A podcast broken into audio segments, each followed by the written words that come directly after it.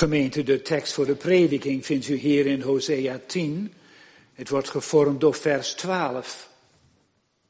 Vers 12 waar wij lezen, zaait u tot gerechtigheid, maait tot weldadigheid, braakt u een braakland, terwijl het tijd is de Heere te zoeken, totdat Hij komen en over u de gerechtigheid regenen. Geliefde gemeente, we zijn hier bijeengekomen in deze bijzondere eredienst, een bidstond voor gewas en arbeid. Wij vragen om Gods zegen over onze arbeid en over de oogst. We weten dat vruchtbaarheid komt van God en een nieuwe oogst dat vloeit voort uit de genade en de barmhartigheid en zorg van de Heere. En wanneer wij hier zo bijeen zijn om te bidden om een zegen over de oogst, dan moeten wij ook beseffen dat wij daar geen recht op hebben. Wij hebben dat niet verdiend. Wij ook in het afgelopen jaar hebben wij ontvangen wat wij niet verdiend hebben. We hebben namelijk zoveel goede gaven nog van de Heer ontvangen, dat we toch nog elke zondag onder het woord konden zijn. Al was het hier in de kerk of thuis, onverdiende zegeningen. En wat wij wel verdiend hebben, dat hebben we niet ontvangen. Want we hebben het verdiend dat God ons zou verlaten en ons aan onze eigen dwaasheid zou overgeven. En daarom moeten wij beseffen dat alles wat de Heere geeft genade is.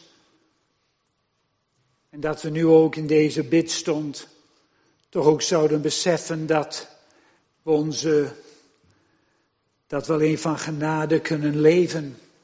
En dat we onze zonde moeten beleiden. Dat we ons moeten verootmoedigen voor de Heere. En dat we daartoe geroepen worden op een biddag. Dat is ook een dag van verootmoediging. En dat zien we nu ook in onze tekst uit vers 12. Zaait u tot gerechtigheid, maait tot weldadigheid. Braakt u een braakland, terwijl het tijd is de Heere te zoeken, totdat Hij komen en over u de gerechtigheid regenen. Wij zien hier een oproep tot bekering. En wij zien de noodzaak, de plicht en de zegen daarvan. Het gaat hier om een oproep tot bekering. We zien de noodzaak daarvan vanwege de nood en vanwege de zonden die er zijn. En we zien de plicht daartoe, dat is de persoonlijke plicht die wij allemaal hebben om tot bekering te komen. Voor het eerst of opnieuw.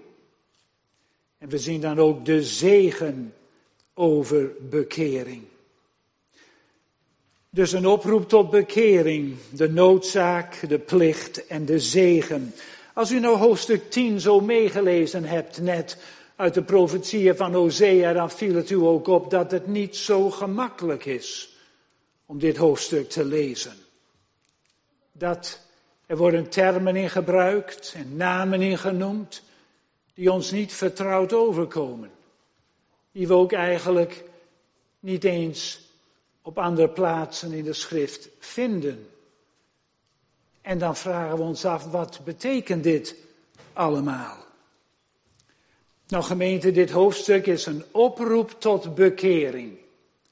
Daar gaat het om. En het is gericht tot het tien stammenrijk. Het land van Israël, land van Ephraim werd ook genoemd. En ze wordt opgeroepen tot bekering. Waarom? Omdat zij zondigen. Nou, waarin zondigen zij dan? Want dan Israël, het tien stammenrijk, zij wisten ook wel dat de Heere hun God was. En zij waren ook besneden. En zij zeiden ook, wij stammen af van Abraham, Isaac en Jacob. Wij zijn het volk des Heren. Maar tegelijkertijd hebben ze daar in het tienstammenrijk ook andere goden gediend.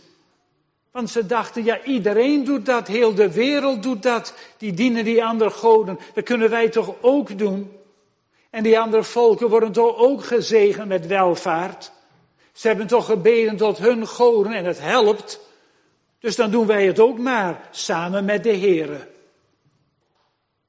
En het is veel te ver om naar Jeruzalem, naar de tempel te gaan. Daarom heeft Jerobeam de eerste al ingesteld dat op twee plaatsen een gouden kalf moest zijn. Daar zullen we nog zometeen meer over horen.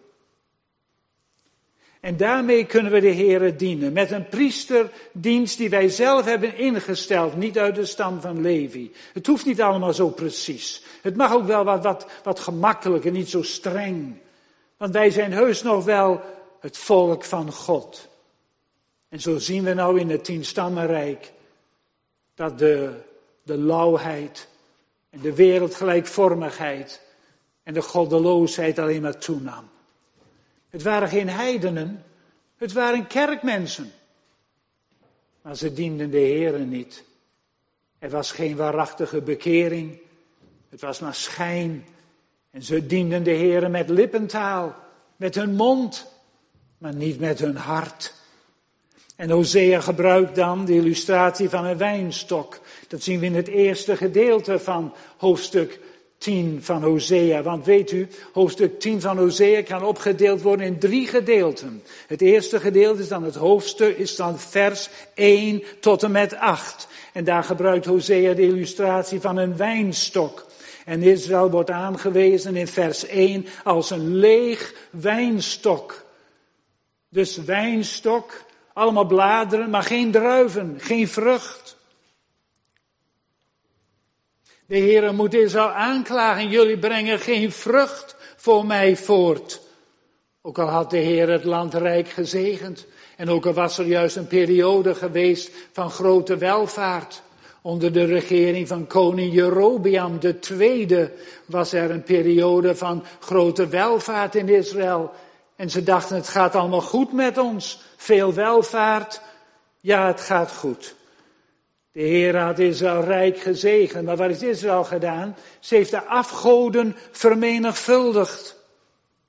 In vers 1 staat dat Israël de altaren vermenigvuldigd had.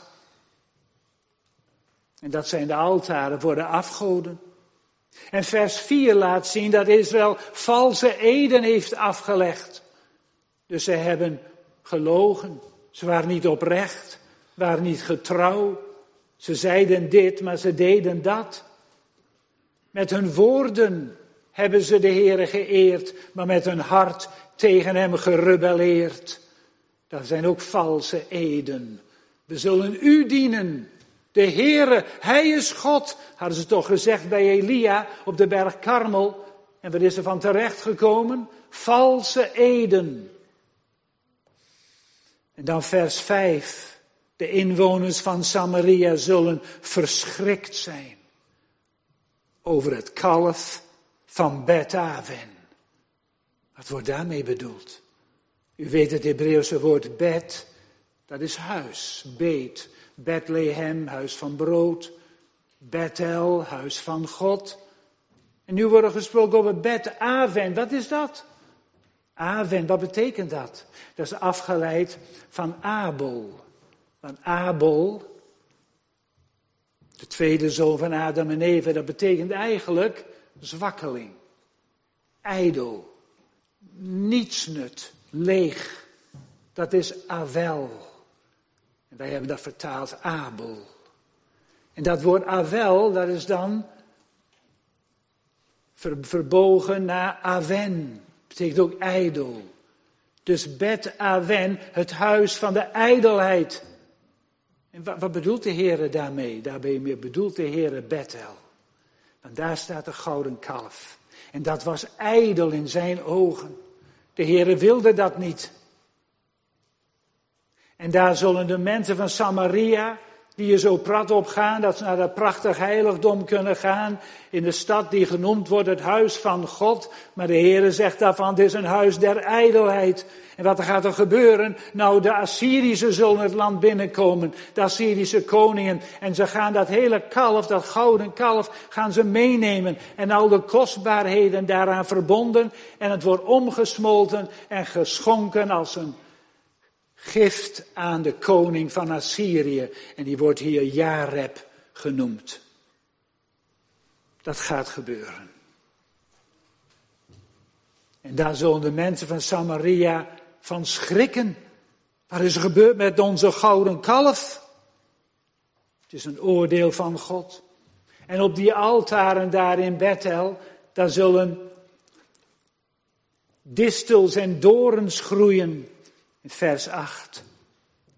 En de vijanden zou angst en ontzetting teweeg brengen over Israël. En dan in vers 8, daar profeteert Hosea wat de mensen daar van het tienstammenrijk zullen zeggen. Ze zullen spreken tot de bergen, bedekt ons. En tot de heuvelen valt op ons. Ze willen leven begraven worden dan deze ellende mee te maken van de Assyrische legers die binnenkwamen en die gruwelijkheden bedreven met de bevolking. Wat u niet wilt dat beschreven wordt vanaf de kansel. Er komt straf van de Heer. En weet u, als de Heer die straffen afkondigt, dan heeft dat deze bedoeling. Niet dat de Heer dat zal doen. Eigenlijk wil de Heer dat niet doen. Eigenlijk wil de Heer dat dat volk zich bekeert. En dan zullen die oordelen niet komen. Denk maar aan Jona voor Nineveh. Nog veertig dagen en Nineveh zal omgekeerd worden. En de koning van Nineveh en de mensen van Nineveh verootmoedigden zich en de Heere deed het niet. En dat was de opzet. En wanneer de Heer komt met zijn oordelen, aankondigingen over Samaria en over het tienstammenrijk, dan is de bedoeling dat dat volk het zou beseffen hoe nijpend het gevaar is en dat ze zich zouden verootmoedigen en dat ze weer zouden leven naar de wetten van Mozes. En dat als ze door blijven leven in onbekeerlijkheid, ja, dan zullen ze zeggen, heuvels bedekt ons. En eigenlijk gelden deze woorden nog steeds. Want de Heer Jezus haalt deze woorden aan.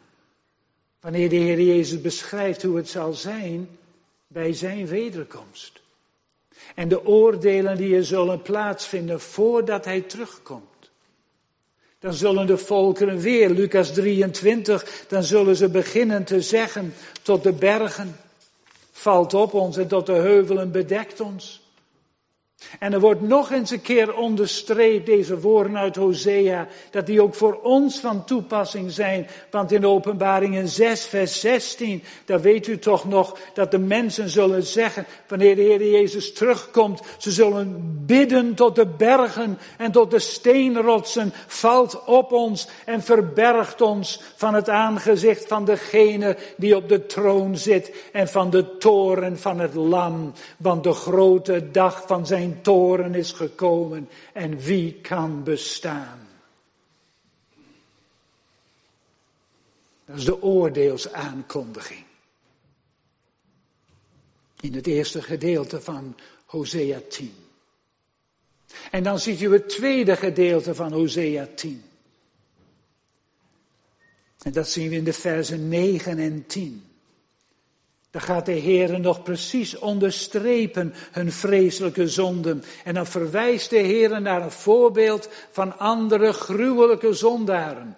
Dat zijn de mannen van Gibea, die die schanddaad te Gibea hebben verricht. U leest daarvan in Richteren 19 en 20. Dat was een zeer donkere bladzijde in de geschiedenis van Israël. Maar nu zegt de Heer tot die mensen van het tien stammenrijk, u bent precies hetzelfde. U hebt alleen maar gezondigd vanaf de dagen van Gibea. En dat was ook zo. En Israël offerde hun, hun kindertjes op aan de afgoden in het vuur. Ze hebben kwaad vermenigvuldigd. Ze hebben waarzeggerij gepleegd. Schandelijke immoraliteit. Schandjongens. Homoseksualiteit gepropageerd. En immoraliteit en tempelprostitutie. En Baalsdienst. En sociaal onrecht en onderdrukking en leugen en bedrog. Corruptie. De Heere zegt, het kan niet. En ik verdraag het niet langer. Al de afgoderij. En dan krijgen we het derde gedeelte van Hosea 10. En dat wordt gevormd door de versen 11 tot en met 15. En daar gaat de Heere door de mond van Hosea voorbeelden aanhalen uit de landbouw. En dan wordt vers 11 Israël vergeleken met een os, een sterk rund, die geleerd heeft om de tarwe en de graan te dorsen. En dat was betrekkelijk fijn werk voor zo'n beest. Hij werd niet gemuilkorfd. En hij moest alleen maar rondlopen in een grote bak waar al de aren in gegooid waren. En met zijn hoeven vertrad hij het graan, dat het graan loskwam uit die aren. En dat beest kon daar vrij rondlopen. En af en toe ook wat eten van die aren. En dat was gemakkelijk werk, dat was fijn werk. En als u dat vergelijkt met het werk van ploegen en van eggen, dat was veel zwaarder werk. Dan hadden ze vaak twee koeien. En er werd er een zware juk over hun nek gelegd. Om zo die beesten in controle te houden.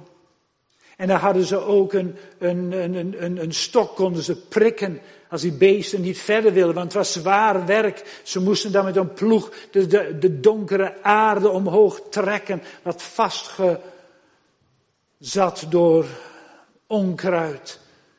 Dat was zwaar werk. Het, de grond moest gebroken worden. Maar het dorsen, dat was aangenaam werk. En nou zegt de Heer, zo zijn jullie. Jullie vinden het fijn om dat aangenaam werk te hebben. Dat alles voorspoedig gaat. Dat je welvaart hebt en genot. En je wilt daar straks weer mee verder gaan. We willen er samen tegenaan. En samen het overwinnen. Zodat we straks weer verder kunnen gaan met al onze reizen en met al onze vakanties en met al onze welvaart. Gewoon doorgaan alsof er niets gebeurd is. Dat willen we graag, want Ephraim is als een vaars gewend te dorsen. Maar de Heere zegt, hij neemt het niet. Er komt een eind aan zijn geduld.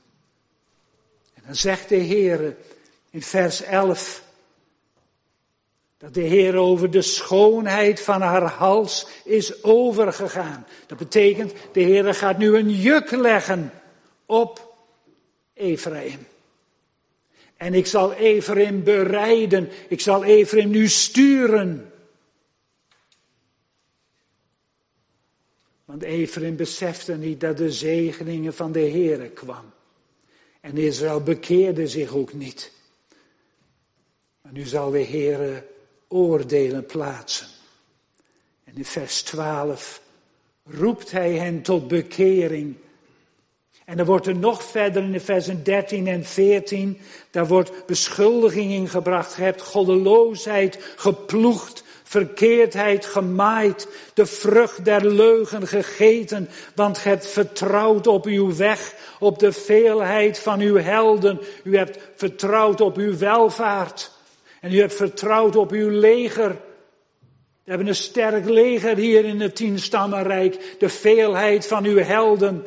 Als er buitenlandse vijanden komen, dan zullen we ze wel tegenhouden aan de grens. Maar de Heere zegt, je vertrouwt daarop. Maar het gaat helemaal mis. Daarom zal er een groot gedruis ontstaan onder uw volkeren. Onder die tien stammen een groot gedruis. Onrust, paniek.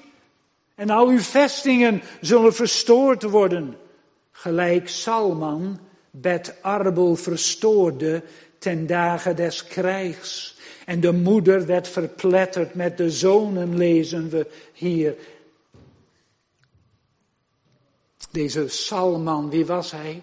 Waarschijnlijk is dat een naam voor de Assyrische koning Salmaneser. Salmanasser. En deze Salmanasser heeft al op verschillende plaatsen invallen gedaan. In Israël, plaatselijke rooftochten. Het was geen algehele invasie. Maar toen begon de Heere Israël wat oordelen te laten voelen. En waarschijnlijk zijn ze bij een plaats geweest die wij niet meer kennen. Een plaats Bet Arbel. De mensen uit de tijd van Hosea wisten dat heel goed. Die plaatsnaam wordt nog genoemd in een apocryf boek, in 1 Maccabeën, hoofdstuk 9. En op die plaats in Bet Arbel hebben de Assyriërs klaarblijkelijk vreselijke dingen gedaan. Moeders met kinderen verpletterd. Er was een schok door heel het tienstammenrijk heen. En nou waarschuwt de Heer hen, als jullie je niet bekeren, als jullie je niet afkeren van de afgoden, dan zal datzelfde bij jullie allemaal gebeuren. Omdat je mij niet hebt willen dienen vanwege uw afgoderij. Nou, te midden van dit hoofdstuk, dan zien we de woorden van onze tekst. Zaait u tot gerechtigheid. Maait tot weldadigheid. Braakt u een braakland, terwijl het tijd is de Heere te zoeken totdat Hij komen en over u de gerechtigheid regenen. Gemeente, bekering is noodzakelijk. Dat volk van Israël was ook meer bezorgd over hun gemak, hun plezier, hun gevoel, hun welvaart, meer dan over Gods wetten en Gods eer. Ze waren naamchristenen. Hoe leven wij? Bent u misschien ook meer bezorgd over uw welvaart? Dat u daar heel ver, dat u daar erg over nadenkt. En over uw, uw genoegens en over uw genot. En dat u de Heere maar een klein plaatsje reserveert in uw leven. Want we zijn geen heidenen. We zijn geen kerkverlaters. Nee, wij gaan naar de kerk. En wij zijn rechtzinnig. En zo hebben we een plaatsje voor de Heer. En de rest van ons leven is voor onszelf. En daar gaat het toch om te genieten, om meer te bereiken. Maar dat we zeggen, we zullen de Heer aanbidden, dat zeiden ze wel bij het tienstammenrijk, maar er waren lege woorden. Ze wisten heel goed wat de Heer van hen eiste, maar ze hebben hem maar met lippendienst tevreden willen stellen. Ze wilden een godsdienst die hen niet zou kosten. Het ging hen allemaal om zichzelf en niet om God. En daarom zegt Hosea tegen hen, namens de Heere, het is tijd om de Heere te zoeken. En dat geldt toch van ons ook, gemeente. Als wij ook willen, wij willen toch ook liefst dat ons oude leven weer opgepakt kan worden. Dat we ook verlost worden van dit virus. We kunnen ook vasthouden aan onze zonden. We kunnen ook maar een formele godsdienst erop nahouden. Dat we de Heeren met de lippen eren. En dat we ook maar de grenzen opzoeken. Hoe ver kan ik nog meegaan met de wereld en toch nog reformatorisch zijn? Hoe ver kan ik nog gaan en kan ik daar wel naar kijken? Nou, waarschijnlijk kan dat wel. En dat ook nog wel. En verder. En kan ik dat bekijken op Netflix? En kan ik. Nou, vul maar in. En waar gaat het leven om? Om maar te zoeken zo dicht mogelijk bij de wereld te leven. En om dan toch nog behouden te worden. In het Engels hebben ze een uitdrukking. Dat als je een paardenstaat hebt, aan zo'n paard. Hoeveel haren kun je uit zo'n paardenstaart trekken? En dat je nog steeds een paardenstaart hebt. Hoeveel? Nog een paar haren. En nog wat meer. En op laatst zeggen we zoveel haren eruit. Nou, er is eigenlijk niet veel meer over, maar. Maar daar gaat het niet om. Zo mogen we toch niet leven. Weet u waar het om gaat in ons leven? Hoe zal God aan zijn eer komen? Hoe wordt God verheerlijkt in ons leven? Dat moet op ons drukken. Ook in deze tijd van virus.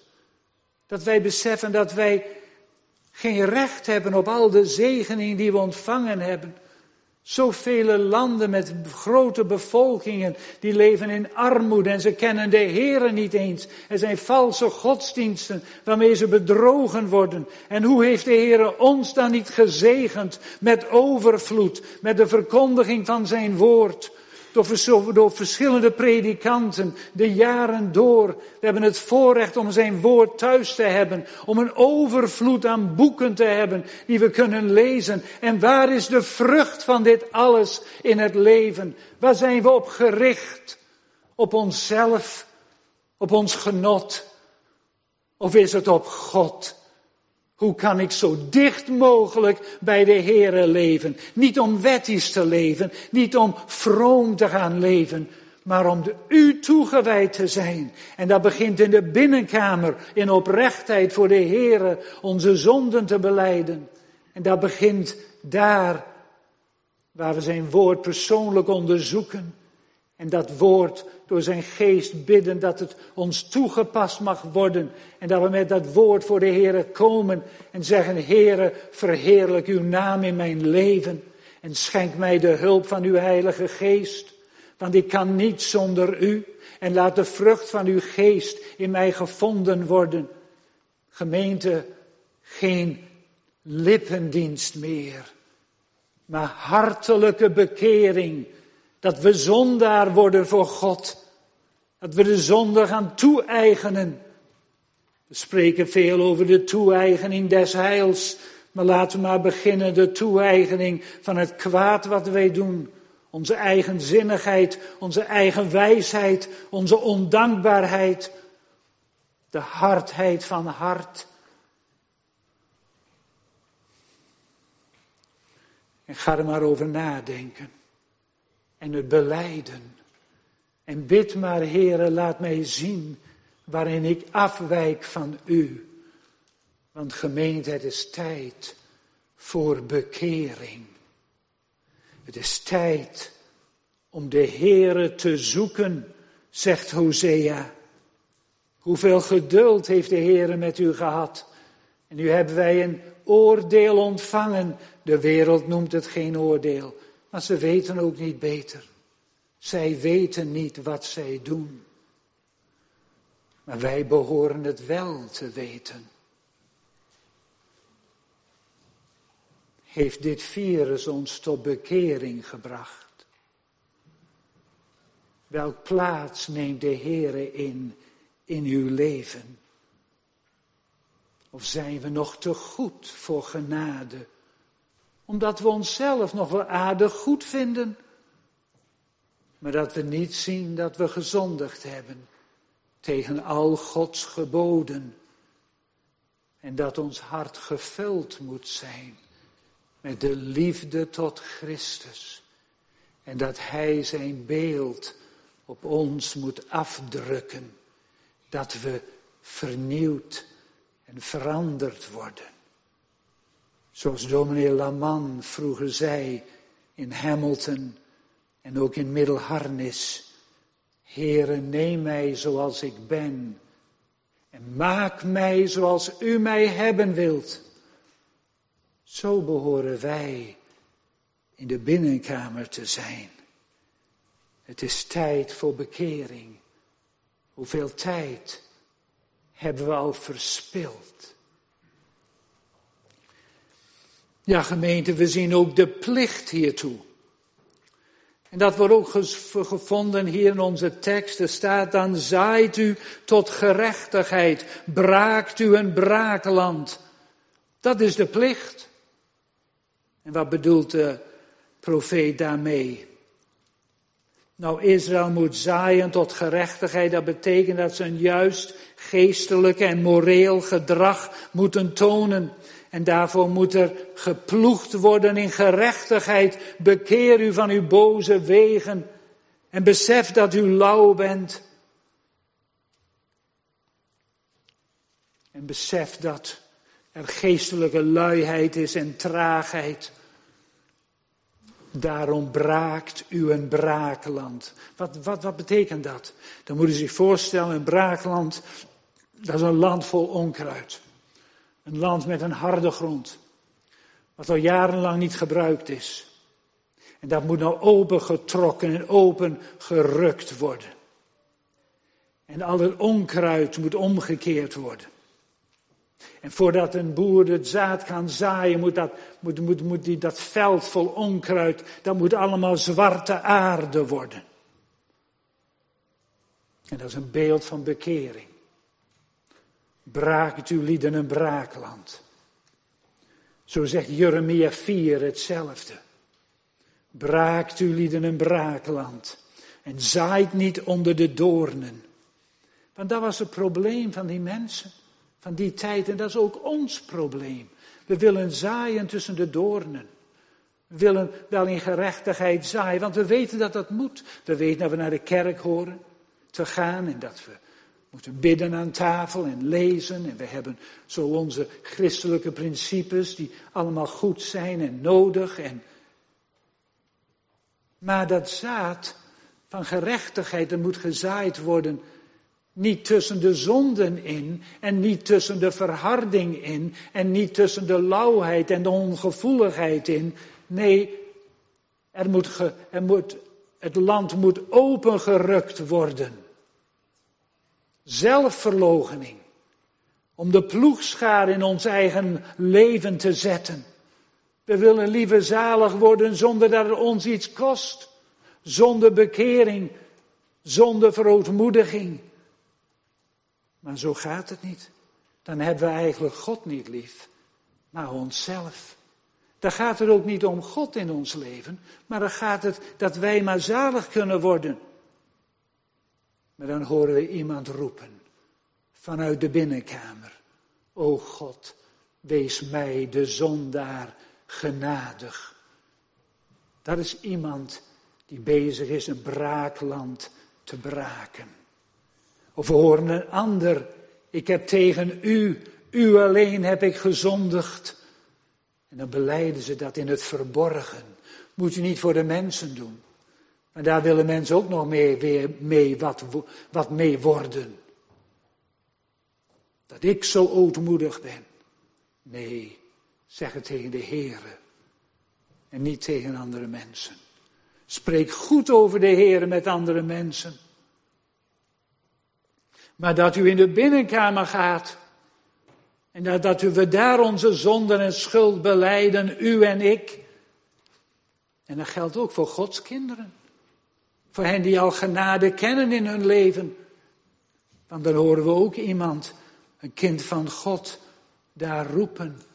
Die beseft dat hij zo koud is en zo hard en zo gevoelloos en heeft hij droefheid over, een droefheid naar God. En dan zegt hij, Heere, ga uit van mij, want ik ben een zondig mens.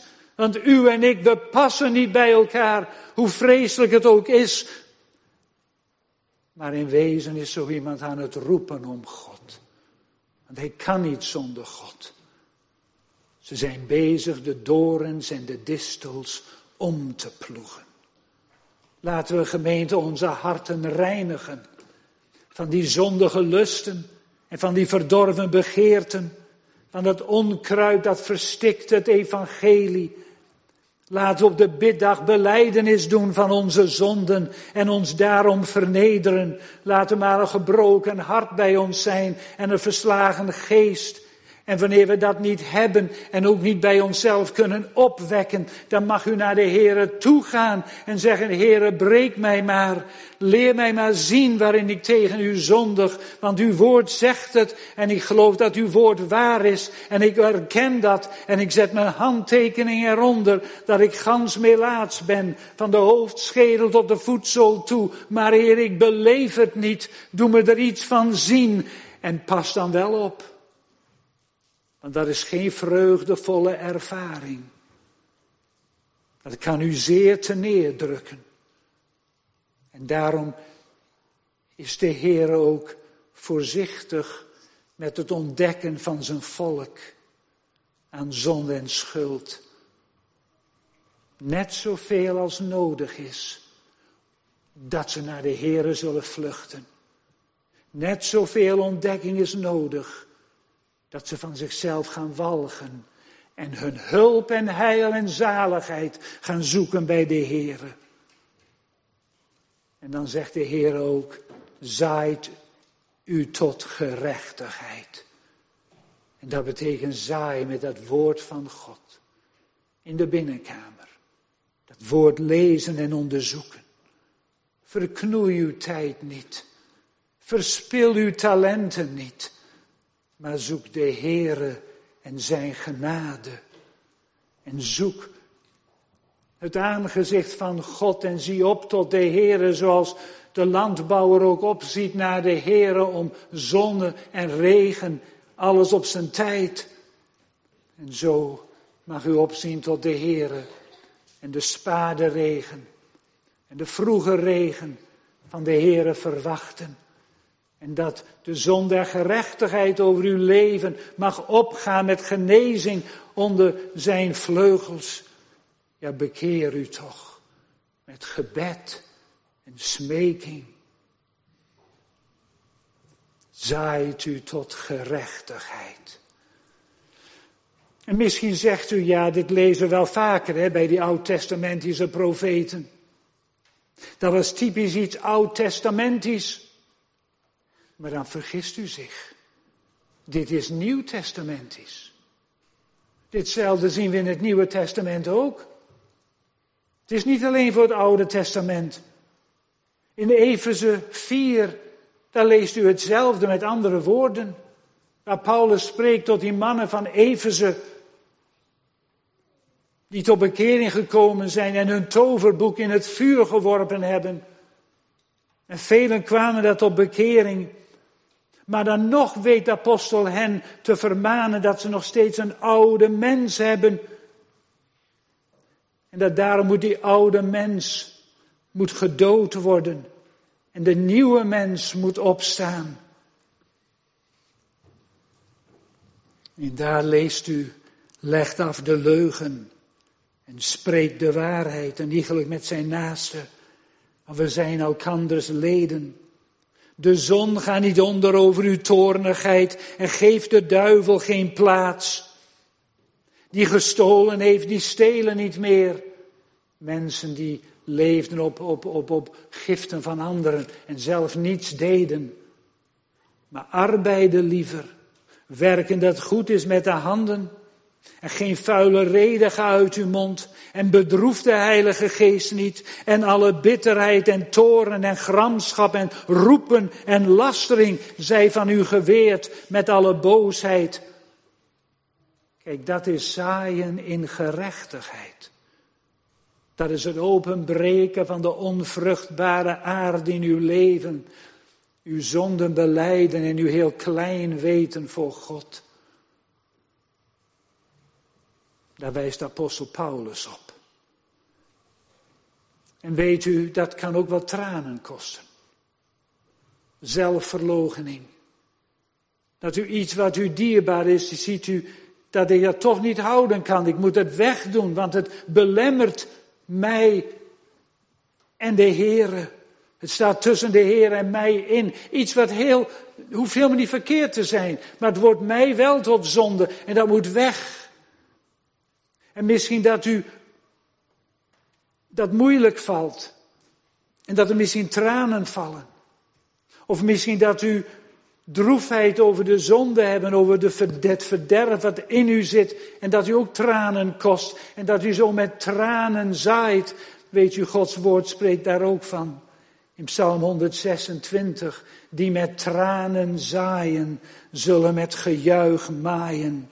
Die het zaad draagt dat men zaaien zal, gaat al gaande en wenende. Want die boer die heeft dat kostbare gouden zaad en daar kan hij zijn kinderen mee voeren, maar hij gooit het uit over de aarde in de hoop dat er een oogst komt. En hij doet het al wenende, want zijn kinderen thuis hebben honger, maar hij gooit het weg. Al wenende gaat hij voort, maar hij zal voorzeker met gejuich wederkomen, dragende zijn schoven. Want de droefheid naar God bewerkt een onberouwelijke bekering tot zaligheid. En dan zien we gemeente ook nog de zegen daarvan.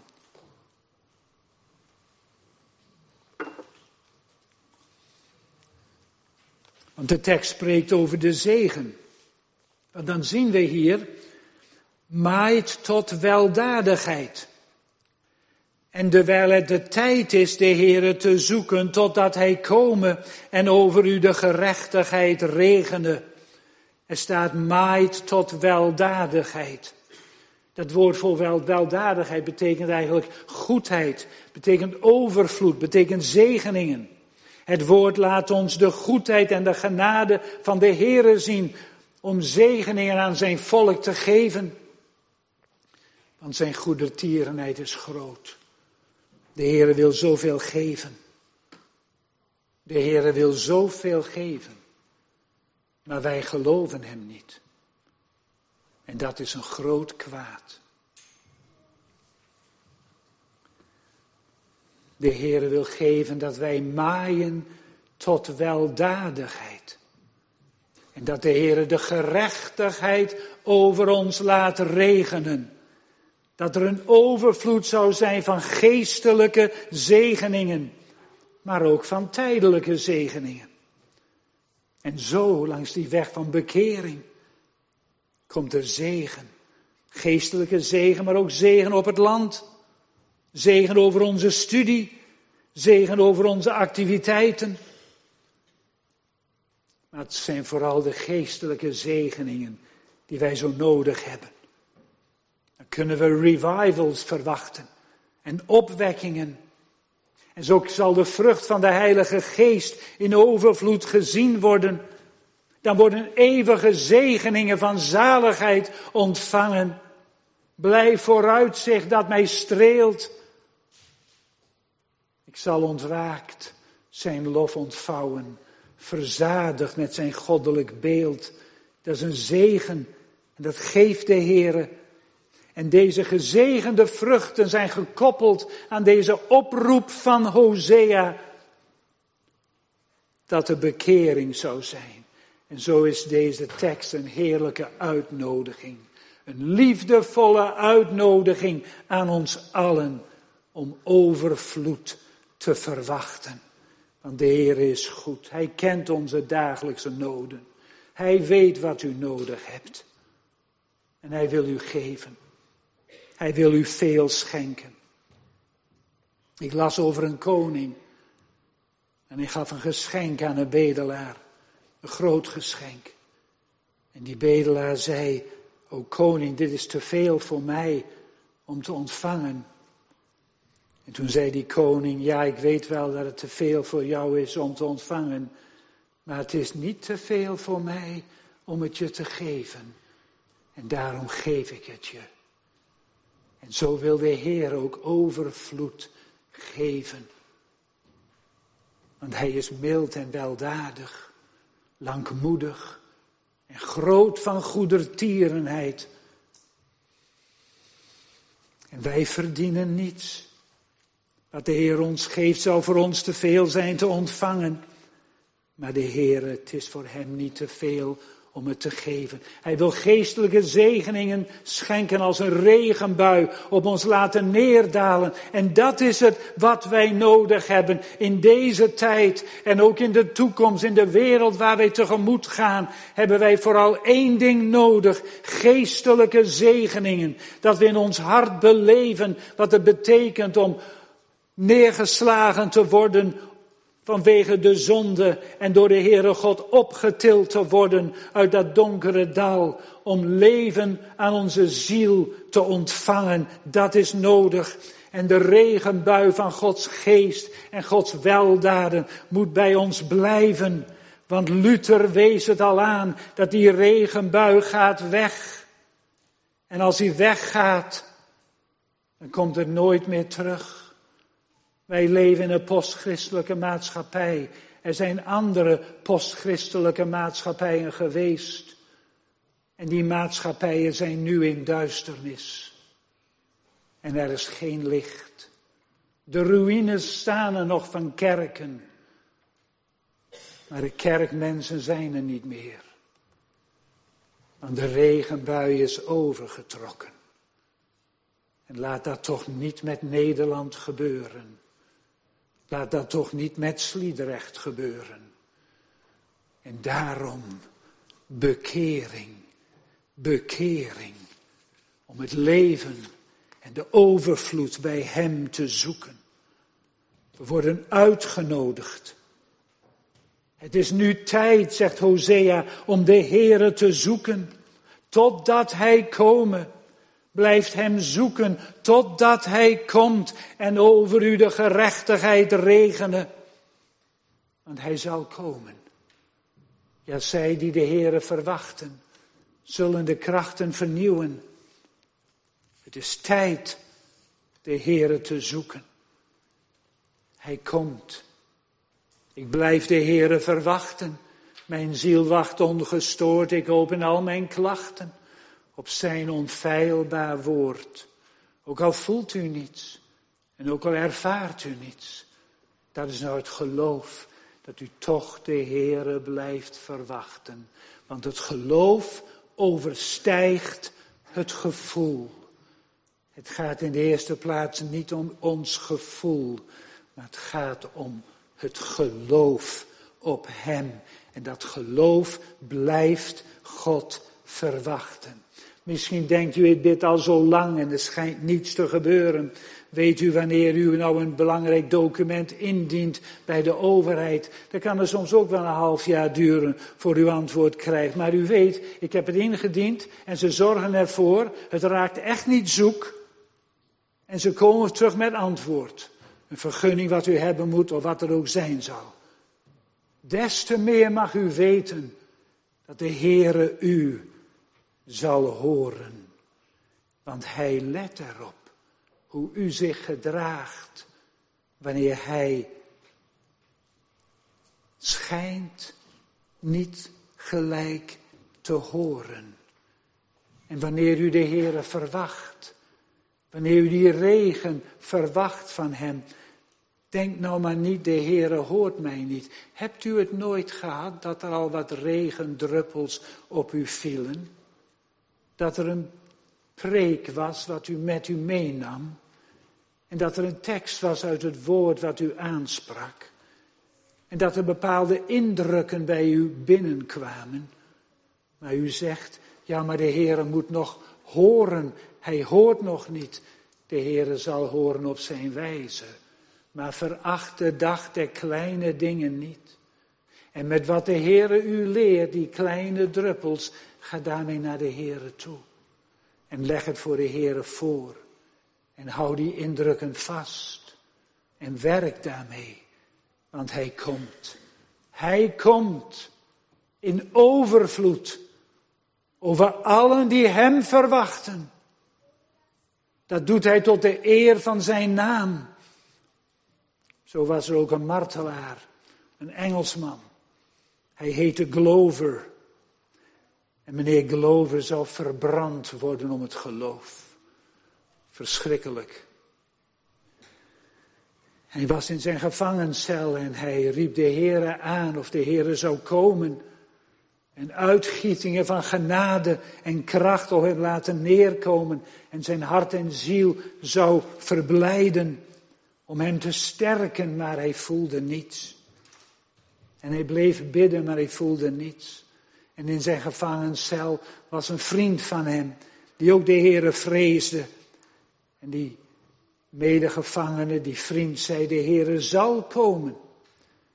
En gedurende heel de nacht bleef Glover bidden, maar hij voelde niets. En de volgende morgen namen zij mee naar de brandstapel. En nog steeds voelde Glover niets. En toen kwam hij de brandstapel. En hij zag de brandstapel en toen kwam Gods geest op hem in overvloed. Met uitgietingen van liefde en genade en zijn geest. En hij deed zijn handen omhoog en hij zei, hij is gekomen, hij is gekomen. Want de Heere komt. En daarom blijft de Heere verwachten. U weet er misschien ook wel van Columbus. Toen hij die reis maakte naar Amerika voor de eerste keer. Toen was hij met zijn schip weken onderweg. En de manschappen wilden terug. Ze begonnen bijna in muiterij uit te breken. Maar Columbus zei, we gaan nog drie dagen verder. En als we dan geen land zien, dan keren we terug. En na twee dagen zagen ze boomstammen drijven en takken. En ze zagen vogels, landvogels, zeevogels. En toen zagen ze in de verte land. Stel je voor als, het, als ze een dag eerder omgekeerd waren, na twee dagen, was alles voor niets geweest. Blijf de Heere verwachten. Zoek Hem. Braakt uw lieden een braakland. En zaait in gerechtigheid. En dan zal de Heere voorzien in al uw noden. Geestelijke noden, lichamelijke noden. Want ziet, ik ben met u lieden al de dagen tot aan de volleinding der wereld. Amen.